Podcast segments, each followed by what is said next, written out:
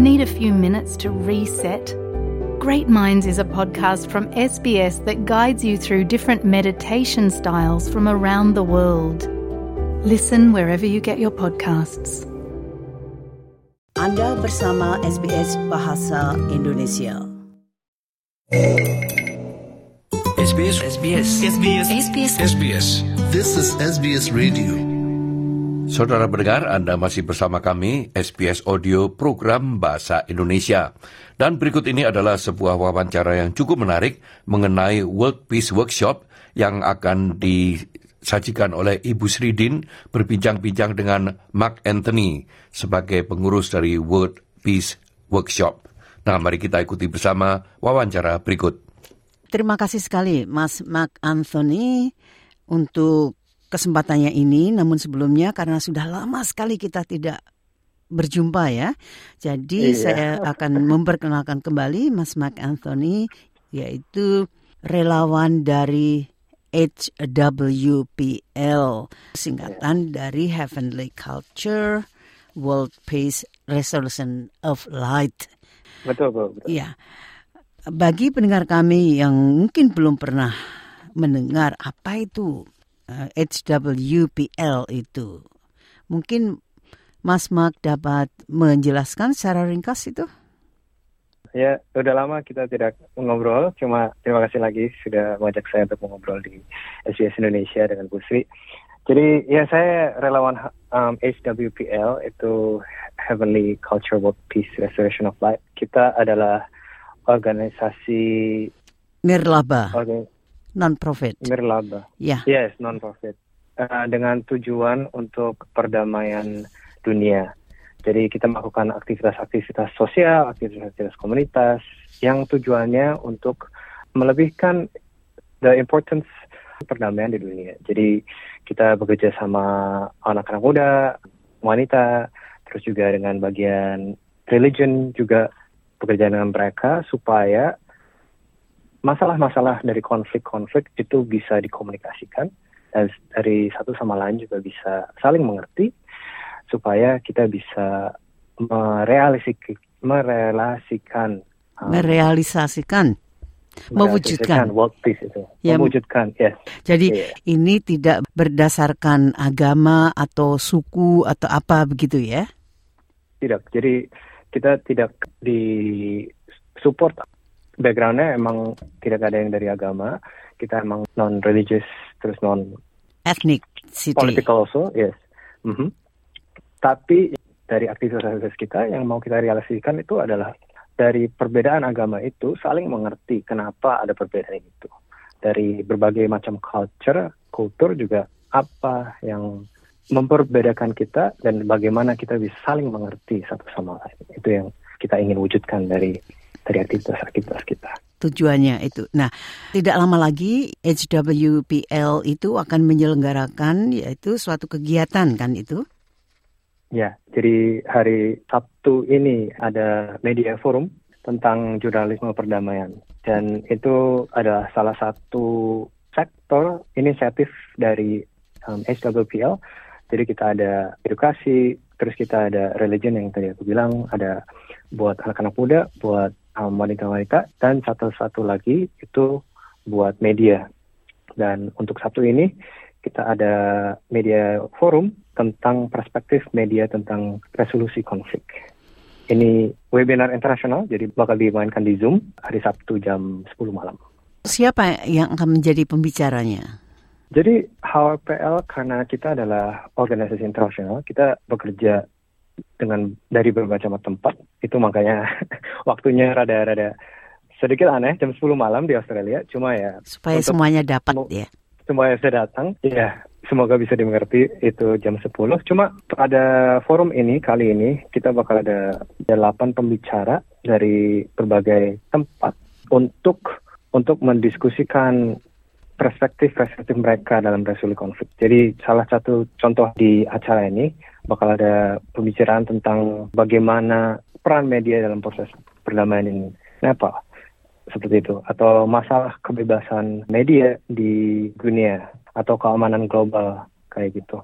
Jadi ada 8 agenda dalam hari Forum Sabtu itu, hari Sabtu itu. dalam forum hari itu. Dan ini adalah yang kedua kalinya kita menyelanakan forum ini after COVID. Apakah ada pembicara dari Indonesia? Pembicaraan dari Indonesia, setahu saya untuk hari Sabtu itu tidak. Aku tahu bahwa kita ada hotel di Indonesia dan mereka bekerja lumayan sukses di Indonesia. Cuma untuk Sabtu ini tidak. I think in the future harus disarankan itu ya supaya HPL Indonesia lebih aktif lagi dan boleh ada jurnalis dari Indonesia. Bu Sri bisa juga menjadi salah satu speaker the next forum. Mas Mark, jadi kalau menurut Hmm. Mas Mark sendiri, apa sebetulnya peran dari media itu yang penting di dalam proses pencapaian perdamaian dunia itu? Itu pertanyaan yang bagus dan itu pertanyaan yang sering ditanyakan dari orang-orang.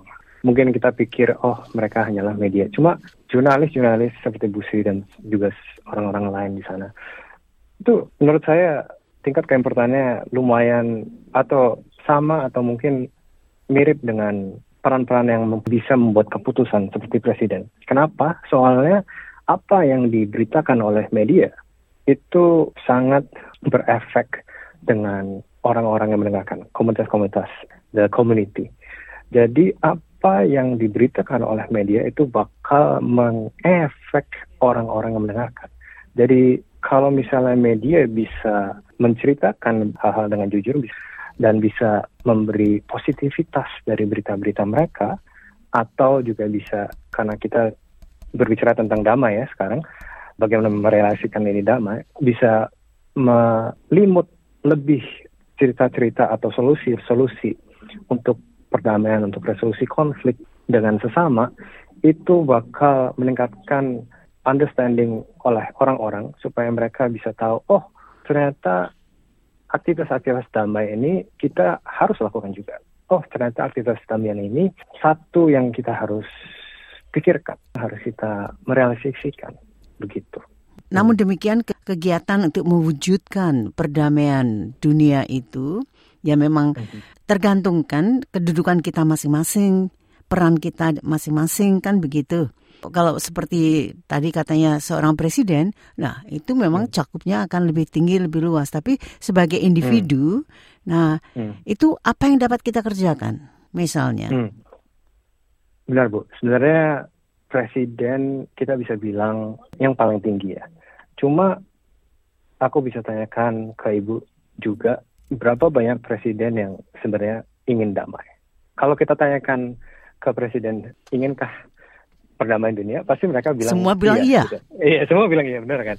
Cuma tetap dengan power yang mereka punya, tetap dunia ini tidak damai dan gara-gara itu juga banyak orang yang bilang ah bisakah perdamaian dunia itu kayaknya tidak mungkin aku juga mungkin pertama-tama dulu juga mikirnya kayak gitu tapi dengan gabung juga dari HPL yang kenapa aku volunteer di tempat ini juga vision mereka untuk perdamaian dunia ini dapat direlasikan oleh orang-orang seperti kita kayak ibu bilang juga bagaimana cara individu untuk melakukan atau berperan dalam perdamaian dunia ini menurut saya setiap orang punya their role and duty dapat andil Hmm, mengapa begitu. bagaimana? Nah, maksud saya itu ya memang kalau media itu jelas bahwa media memang harus selalu apa mengkomunikasikan ibaratnya kan begitu. Tadi sudah disampaikan ya- yaitu dengan akurasi, fakta, tanpa memihak dan sebagainya itu misalnya.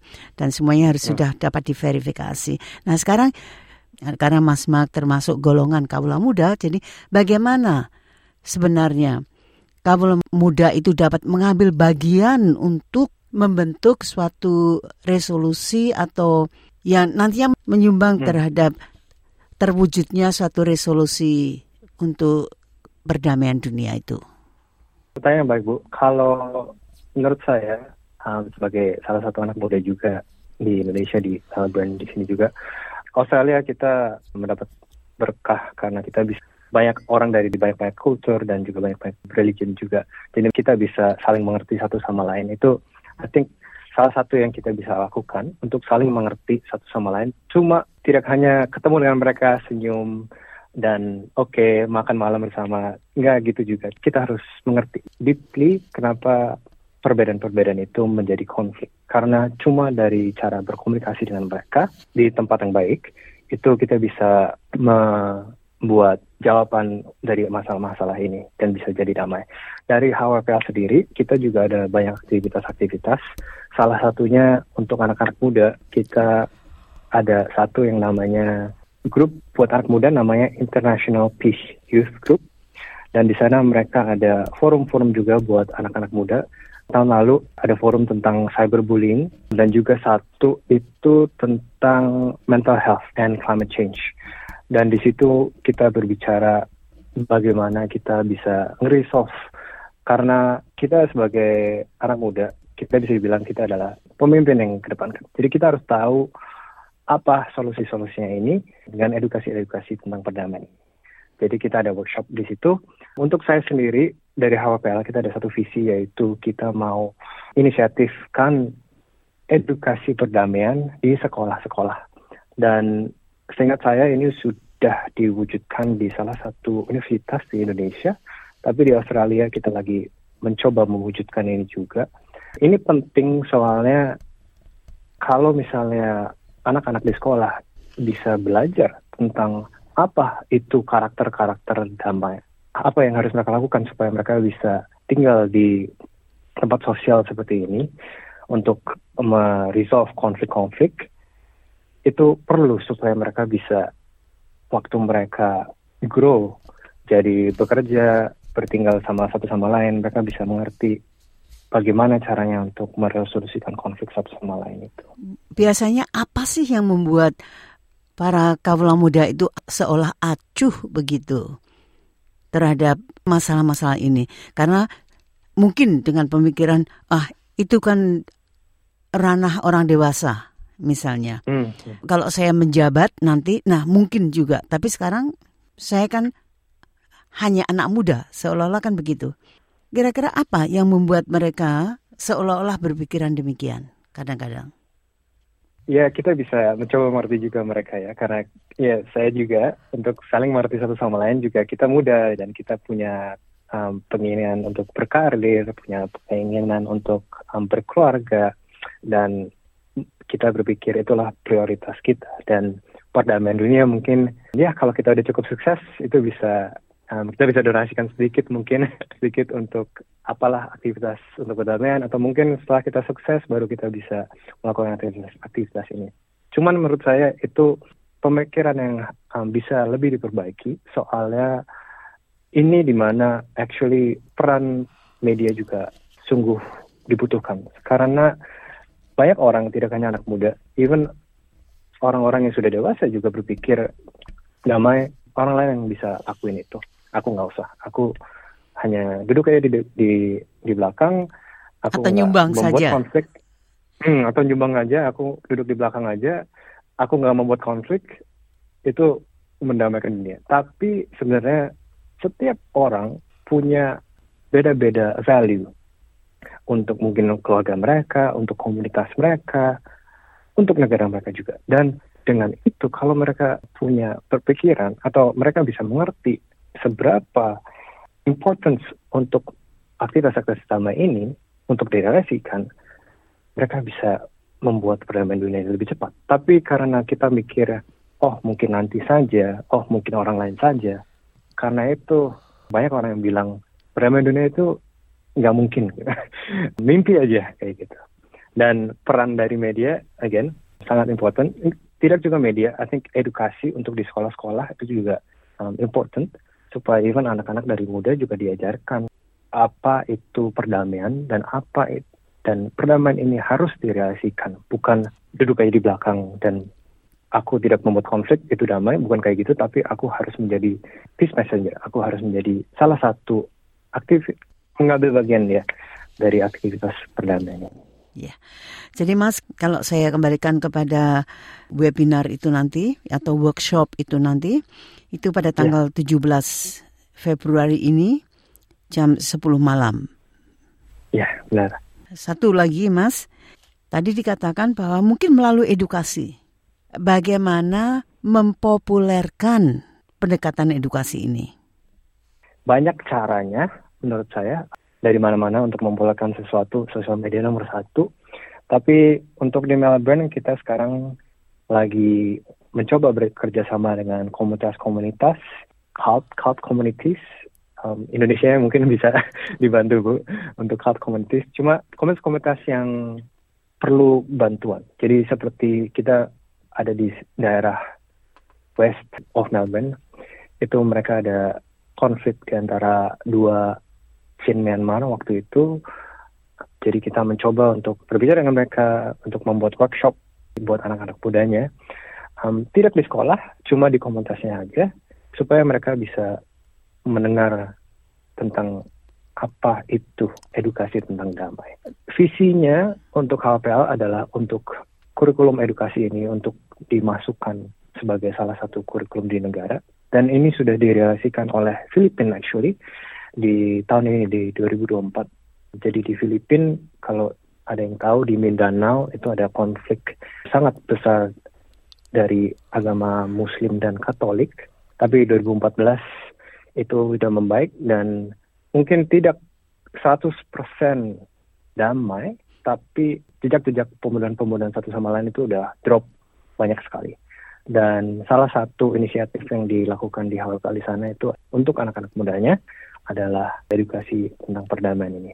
Dan tahun ini itu direlasikan dari Department of Education Filipina, jadi negara, bukan provinsi Mindanao, tapi seluruh negara untuk um, edukasi perdamaian yang dilakukan di di negara itu.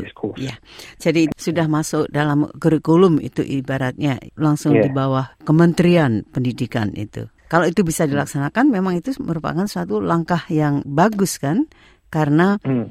kalau bisa masuk ke sekolah-sekolah itu berarti dapat menjangkau lebih luas lagi. Benar. Dan itu juga bukan hanya dengan you know, konteks atau informasi perdamaian juga tidak harus cuma dari HPL karena setiap tempat mempunyai banyak perbedaan-perbedaan histori atau perbedaan kultur. Jadi kita dari setiap tempat kita harus bisa bekerja sama dengan satu sama lain. Jadi untuk di Melbourne kita harus bekerja sama dengan dengan youth services, ada banyak youth services di sini, banyak guru-guru yang sudah berjalan lama di Australia. Kita harus bekerja sama untuk mewujudkan edukasi perdamaian ini paling pas, paling bagus untuk anak-anak di Australia. Jadi setiap tempat beda, tapi tujuannya sama. Ya. Ya. Terima kasih sekali, Mas Mark Anthony, dan semoga sukses untuk usahanya ini dan juga workshopnya nanti pada tanggal 17 bulan Februari jam 10 malam itu. Nah, bagi mereka yang berminat itu bagaimana caranya supaya dapat bergabung? Bisa dengan dua cara.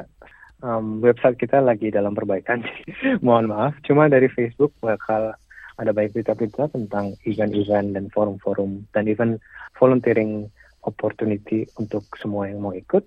Um, untuk Sabtu ini, bila ada yang mau ikut, pendaftarannya akan tutup tanggal 16 Februari.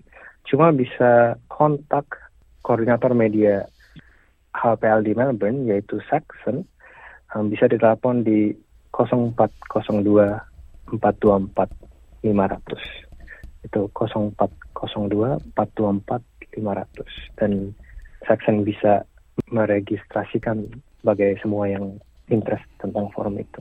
Terima kasih sekali ya. dan sampai jumpa di lain kesempatan Mas Mac Anthony. Terima kasih Bu Sri. Salam sehat.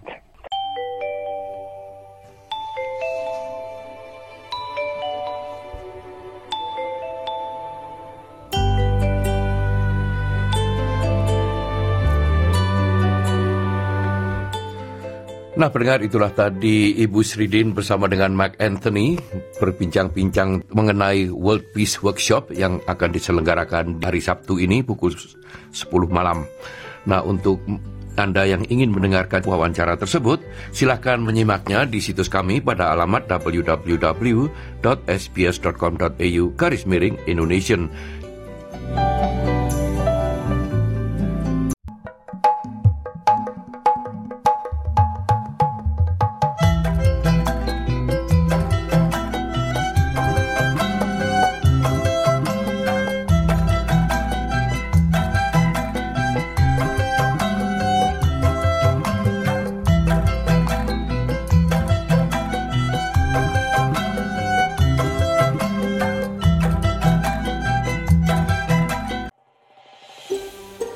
Anda ingin mendengar cerita-cerita seperti ini? Dengarkan di Apple Podcast, Google Podcast, Spotify, atau di mana pun Anda mendapatkan podcast Anda.